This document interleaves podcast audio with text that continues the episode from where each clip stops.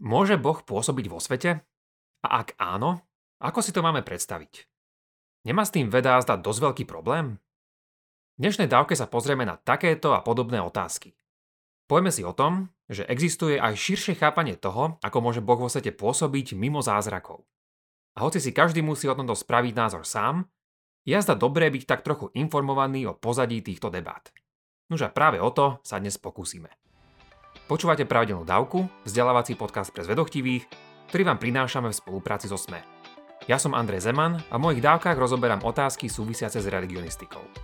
Podporiť nás môžete cez náš Patreon alebo priamo náš účet a všetko info je na pravidelnadavka.sk. Veľká vďaka vážime si to.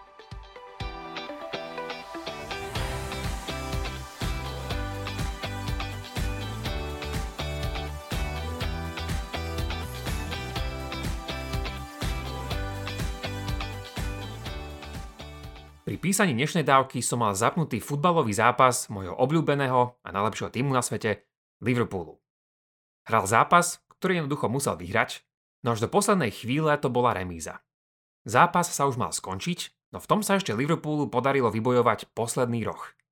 Jeho brankár Ellison sa vybral dopredu a hoci to nik asi realisticky čakať nemohol, tak sa to stalo. Ellison skóroval skvelou hlavičkou a zápas má tak pre jeho tým víťazný koniec. Po zápasovom interviu Ellison povedal, prečo naozaj skoroval. Bolo to preto, lebo bol za tým Boh. Ten vraj položil svoju ruku na Ellisonovú hlavu a preto sa mu to podarilo. Avšak, aj keby ste sa na daný gól pozreli viac než 10 krát, tak ako ja, stále by ste v tom nevideli nič asi fyzikálne zvláštne. Brankár vybehol dopredu typickou ľudskou rýchlosťou, vyskočil prirodzeným výskokom, hlavu natočil do fyziologicky možného uhla a tiež vôbec celý let lopty, aspoň sa zdá, dodržiaval bežné prírodné zákonitosti. Je možné, že Boh konal aj cez takéto prirodzené príčiny? Nech si už o tom myslíte naozaj čokoľvek, myslím, že nakoniec uvidíme veľa spojitostí s chápaním Božieho pôsobenia počas histórie. Ľudia si počas deň dlho mysleli nielen to, že Boh môže vo svete pôsobiť, ale že aj tak robí ako náš podcast, teda že ich pravidelne dávkuje novými zvláštnymi a nečakanými epizódami. Typický slovník, ktorý dnes používame na opis takýchto udalostí, sú zázraky. A tak nimi označujeme aj niektoré tie najznámejšie udalosti spojené so židovsko-kresťanskou tradíciou. Napríklad stvorenie tohto sveta či vesmíru, prechod Možiša a Izraelitov cez Červené more, Ježišovo rozmnoženie chlebov a rýb a predovšetkým jeho zmrtvých stane. Inou súvisiacou ingrediencou pre dnešok je istá nerozlučná dvojica, ktorá sa už dnes vždy spája so zázrakmi. A to je rozdelenie na prirodzeno a nadprirodzeno. Hovoriť tak môžeme povedzme o prirodzených či nadprirodzených svetoch, javoch či príčinách. Do takéhoto nadprirodzeného sveta má patriť nielen Boh, ale vôbec aj všetky iné nehmotné duchovné stvorenia, ak teda také existujú. A potom tu máme ešte jednu vec, ktorú musíme pridať ako skladačku k tomuto všetkému. A to je, že tento prirodzený svet a jeho fungovanie sa v dnešnej vede nezaobíde bez spomenutia prírodných zákonov. Tieto zákony sú tie, ktoré riadia tento svet a ktoré postupom času odhalujeme čoraz viac a lepšie. Takže, ak by mal Boh vo svete nejak pôsobiť, musí existovať medzi jeho činnosťou a prírodnými zákonmi nejaký vzťah. Napríklad, že poruší alebo dočasne pozastaví, alebo, a prečo nie, že ich naopak nejakým spôsobom využíva. Poďme sa teraz na niektoré tieto myšlienky pozrieť trochu bližšie.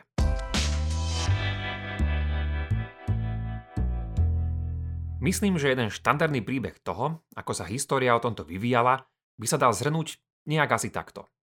Kresťanstvo a kresťania na západe dlho verili, že Boh minimálne občasne zasahuje do tohto sveta nadprirodzenými spôsobmi. Občas sa vynoril nejaký ten skeptik, no svet si musel počkať až na Davida Huma do 18. storočia, ktorý nakoniec ukázal, že zázraky sa buď diať nemôžu, alebo aspoň teda, že žiadny racionálny človek nemôže racionálne príjmať, že sa udiali. Iná vec už je, že ľudia v ne veria aj naďalej, ale to už nie je problém pána Huma, ale náš. Alebo teda, takto nejak by sa dalo tento typický pohľad na históriu a zázraky prerozprávať. Zázraky však vedia byť problematické, teda aspoň pre tých, ktorí zároveň berú vážne to, ako veda funguje podľa prírodných zákonov. To však ešte neznamená, že neexistujú aj nejaké možné riešenia, a že inteligentní veriaci sa nesnažili na také rešpektujúce pozície Božieho pôsobenia vo svetle vedeckých poznatkov. Inak povedané, je to minimálne jedno veľké puzzle a či a ako sa dá vyriešiť, v tom už je zhody trochu menej. Prvnež to prepojíme so súčasnosťou, pozrieme sa aspoň stručne na to, ako o tom rozmýšľali tí mysliteľskí velikáni pred nami. Takto aj uvidíme, ako sa pohľad na vnímanie prirodzených a nadprirodzených javov menil a prečo sa stal z tohto postupom času problém. Mnohé súčasné diskusie ohľadom vedy, o tom, čo je náplňou a ako sa líši povedzme od náboženských vysvetlení, sa točia okolo pojmu naturalizmus. A čo presne znamená? Naturalizmus je naozaj ťažké definovať, ale súvisí so spoliehaním sa na prírodné zákony a na odmietanie nadprirodzených príčin vo vysvetľovaní nášho sveta. Avšak rozlíšenie medzi prirodzeným a nadprirodzeným svetom nie je historicky ani filozoficky jednoznačné. Tieto diskusie mali svoj pôvod a môžeme ich vystopovať do neskorého stredoveku. Hneď k nemu prídeme, ale táto skutočnosť znamená, že takéto rozlíšenie sa nenachádzalo povedzme u predsokratovských Grékov alebo v židovských či kresťanských biblických spisoch. Naše slovo fyzika pochádza od gréckého slova physis, označujúce prírodu. Ale do tohto prírodného či prirodzeného sveta patrilo u starovekých Grékov všetko, čo poznali. Aj kamene, rastliny, Zvieratá, ľudia, ale aj bohovia. A napokon, prečo nie? Veď bohovia sa v mnohom ľuďom podobali a pravidelne boli v našom svete aktívni a tým pádom boli rovnako súčasťou prírody ako všetko ostatné. Kebyže máme pri nich meter či teplomer, dali by sa pravdepodobne aj odmerať. Veci však skomplikoval Platón, ktorý začal vravieť o istej inej, neviditeľnej a dokonalej realite, ktorá existuje mimo tohto sveta. Určite ste už o tomto kde si počuli, keďže ide o tzv. svet ideí. Potom tu bol taktiež Aristoteles, ktorý nám veci v tejto dávke tiež nejak neulahčil. Ten síce odmietol Platónov svet ideí, ale spravil nám šarapatu tým, ako rozdelil akademické disciplíny. Podľa neho sa prírode mala venovať prírodná filozofia, no čísla a božstvo mali študovať matematika a teológia. V gréckom svete teda existovala pluralita toho, čo patrí a nepatrí do tohto prírodného sveta či existuje mimo neho ešte nejaká iná realita a ak áno, tak aká presne. Kresťanstvo však takéto explicitné rozdelenie na prirodzený a nadprirodzený svet ignorovalo a to až do 12. storočia.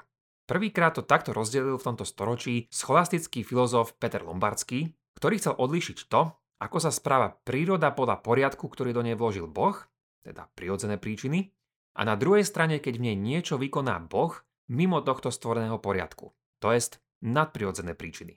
Presnejšie povedané, neoznačovali ich ako nadprirodzené, ale po latinsky ako preternaturálne, teda doslova mimo prirodzené alebo vedľa prirodzené. Tak prečo teda dnes vravíme o nadprirodzených, respektíve supernaturálnych udalostiach či príčinách?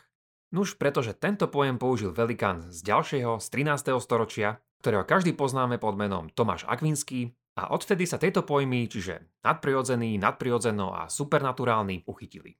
Tak teda, v akej sme zatiaľ situácii? Na jednej strane kresťanský stredoveký svet vrátane filozofov samozrejme neodmietol to, že Boh je všemocný a že dokáže konať aj cez zvláštne úkazy. V tejto dobe začali tiež vznikať podmienky pre svetorečenie, teda pre vyhlásenie výnimočných ľudí za svetcov, a to si teda vyžadovalo nejaké tie kritériá. To je tiež zaujímavá kapitola sama o sebe, ale na teraz chcem, aby sme si uvedomili aj druhú stránku tohto kresťanského myslenia. V tomto stredovekom čase začali do Európy prenikať znovu objavené Aristotelové diela, ktorých zmýšľanie si kresťanstvo s istými obmenami osvojilo. To však znamenalo aj jednu podstatnú vec pre kresťanský teologický, ale univerzitný systém, ktorý vtedy vznikal. A to je, že kresťanské učenie sa pridržalo vysvetľovaniu tohto sveta tak, ako to videl aj Aristoteles, teda len prirodzenými príčinami. Nimi sa mala naďalej zaoberať disciplína, ktorú sme už spomenuli a ktorá nesie meno prírodná filozofia. Nože to malo za dôsledok vnímanie, že prírodné úkazy a bože pôsobenie neboli videné v protiklade alebo dokonca ani ako dve úplne rôzne udalosti. Ako to, pýtate sa? Nuž, jednoducho všetky tie pravidelnosti v prírode by tu neboli, keby ju Boh tak nenastavil. A Boh ju nielen tak nastavil, ale vedel úplne presne, ako ju nastavil a čo od takého prírodného kolobehu očakávať. Inak povedané, všetky prírodné úkazy boli súčasťou Božej predvídateľnosti, respektíve prozreteľnosti. A tu si uvedomme túto nasledujúcu dôležitú skutočnosť. Boh nemusel pôsobiť len cez akési vizuálne veľkolepé zázraky. Mohol to byť aj inými spôsobmi. Konkrétne, buď cez všeobecné udržiavanie tohto vesmíru pri jeho bytí, cez komunikáciu so stvorenými bytostiami, či cez jeho prozreteľnosť. Bože pôsobenie teda širšia kategória než zázraky, a keď práve o tých zrejme diskutujú vaši kamaráti sami pri pive najviac.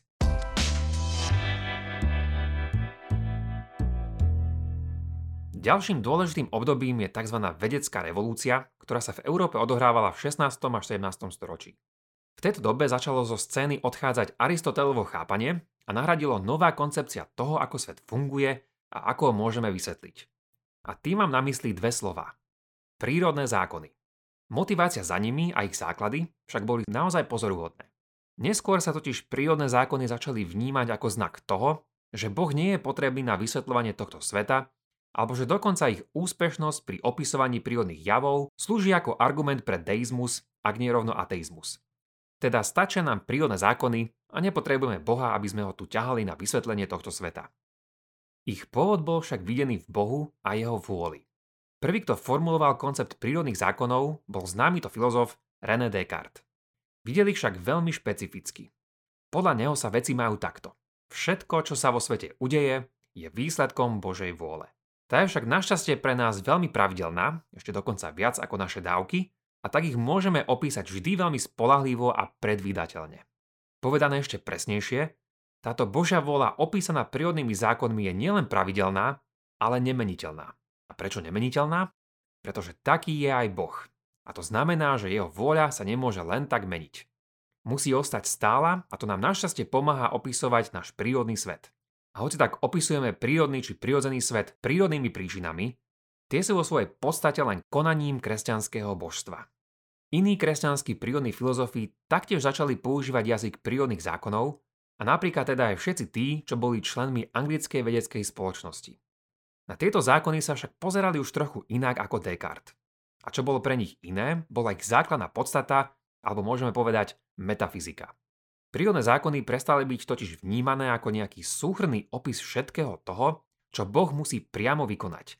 Teda povedzme, že otáčať planéty okolo Slnka, umožniť padať kamene a všetky ostatné prírodné úkazy. Nie. Zákony začali byť videné ako isté stvorené prostriedky, ktoré vyjadrovali Božiu vôľu. Čiže inak povedané, Boh v takomto anglickom obraze už teda nekonal priamo, ale konali za neho prírodné zákony. A tu je ten dôvod, prečo sme si doteraz o tomto pozadí hovorili. Niektorí z týchto kresťanských prírodovedcov začali pozorovať v takomto prípade istý problém, ktorý súvisí práve so zázrakmi. Ak sú teda prírodné zákony nemenné, lebo Boh je nemenný, kde je potom miesto na zázraky? Ak by mal Boh zasiahnuť do sveta, nie je teda sám premenlivý? A potrebuje vôbec Boh v tomto svete niečo napravovať, ako keby bol nejaký nešikovný inžinier, ktorý potrebuje veci za jazdy opravovať? Diskusie v 17. a 18. storočí boli ozaj pozoruhodné, pretože nastala aj potreba odlišovať práve zázraky od tých falošných. A to znamená, podobne ako predtým pri kritériách o svedorečení, že potrebujeme nejaké tie podmienky, nejaké pravidlá, aby sme vedeli odlíšiť práve od nepravých zázrakov a to predpokladá, že ich budeme musieť mať niečím zrejme podložené. Ale počkať. Chce nám týmto niekto povedať, že Boh najprv vo svojej múdrosti vytvoril tieto prírodné zákony a následne ich bude miestami porušovať? Čo je to potom za múdrosť, nemennosť či predvídateľnosť? Podľa mnohých prírodných badateľov nebol problém v tom, že pre nich Boh občas porušil či pozastavil tieto inak vždy fungujúce prírodné zákony. Ale pre iných to začalo vytvárať celkom riadne teologické trampoty. Jedným z nich bol Isaac Newton a mnohí jeho stúpenci. Podľa tejto skupiny Boh vo svete pôsobí, ale nie tak, že by porušoval zákony, ako sa mu len chce, čo by bolo vedecky nedôstojné a teologicky problematické. Stvoriteľ teda nepotrebuje na Zemi robiť nejaké zázračné divadielka, ale všetko vie docieliť pomocou svojich zákonov, ktoré na začiatku sám vytvoril. Postupom času tak začíname vidieť niekoľko súčasne existujúcich tradícií. Jedna vraví, že zázraky sa aspoň občas dejú a že pre Boha nie je problém porušiť prírodné zákony. Iní tvrdia, že zázraky sú zastaralé povery, v ktoré rozumní ľudia už neveria. No ale potom je tu ešte skupina, kde si uprostred, ktorá tvrdila, že zázraky v zmysle nejakých veľkolepých zásahov sa síce už nedejú, ale to neznamená, že Boh vo svete nepôsobí prozreteľne a to cez prírodné zákonitosti. Na Huma a jeho argument proti zázrakom sa budeme musieť pozrieť viac niekedy inokedy, ale spomenúť ho musíme. Ani Hume netvrdil, že zázraky sa naozaj kategoricky nemôžu nikdy diať. To by bolo veľmi silné tvrdenie aj pre takého skeptika, ako bol on. Čo však povedal je, že nie je rozumné veriť v spolahlivosť svedectiev zázrakov. Ak by som vám napríklad ako váš hodnoverný podcaster povedal, že som dnes v rámci relaxu levitoval, tak by ste mali milióny iných svedectiev o fungovaní prírodných zákonov, ktoré vravia, že ľudia nelevitujú. Avšak potom máme takýto problém. Ako by vám mohol niekto dokázať jednorazovú výnimočnú udalosť, ktorá sa stala, ale na ktorú nie je iného dôkazu, než sú svedectva tých, čo túto udalosť zažili. Hume tiež definoval zázrak ako porušenie prírodných zákonov. Ale už sme si spomenuli, že nie všetci tvrdili, že Boh zákony pri svojom konaní porušuje. Viacerí súdoby veriaci vedci by s Humom súhlasili, že zázraky ako porušenia prírodného poriadku naozaj neexistujú. Kým sa ňo v budúcnosti pozrieme opäť, môžete si pustiť o ňom moju dávku číslo 120. A zda vám nemusím nejak extra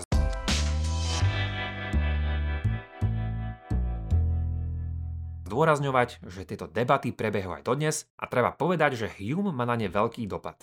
Napríklad aj vďaka nemu sa viacerí vedecky vzdelaní teológovia podujali na projekt, ktorý by hľadal vedecky a teologicky priateľné spôsoby, ako by mohol Boh presne konať. Ide až o 15-ročný projekt, ukončený v roku 2003, ktorý sa snažil hľadať spôsoby, ako by Boh mohol pôsobiť cez kvantovú fyziku, tzv. teóriu chaosu, našu mysel, prípadne nejak inak. Viac však o Humovom nazeraní na zázraky či o tomto projekte musíme povedať niekedy inokedy, ale napriek miernemu optimizmu problémy stále ostávajú. Tu je jeden. Ak Boh pôsobí cez prírodné zákony, znamená to, že aj spôsobuje všetko to utrpenie, ktoré vďaka ním existuje?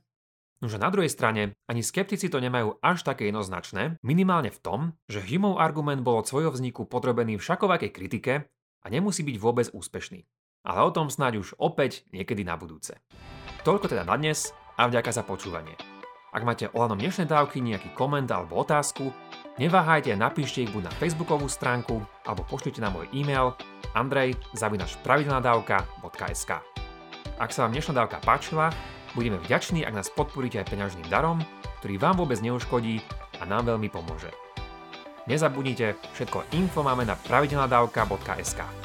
Buďte zvedochtiví a nech vám to myslí.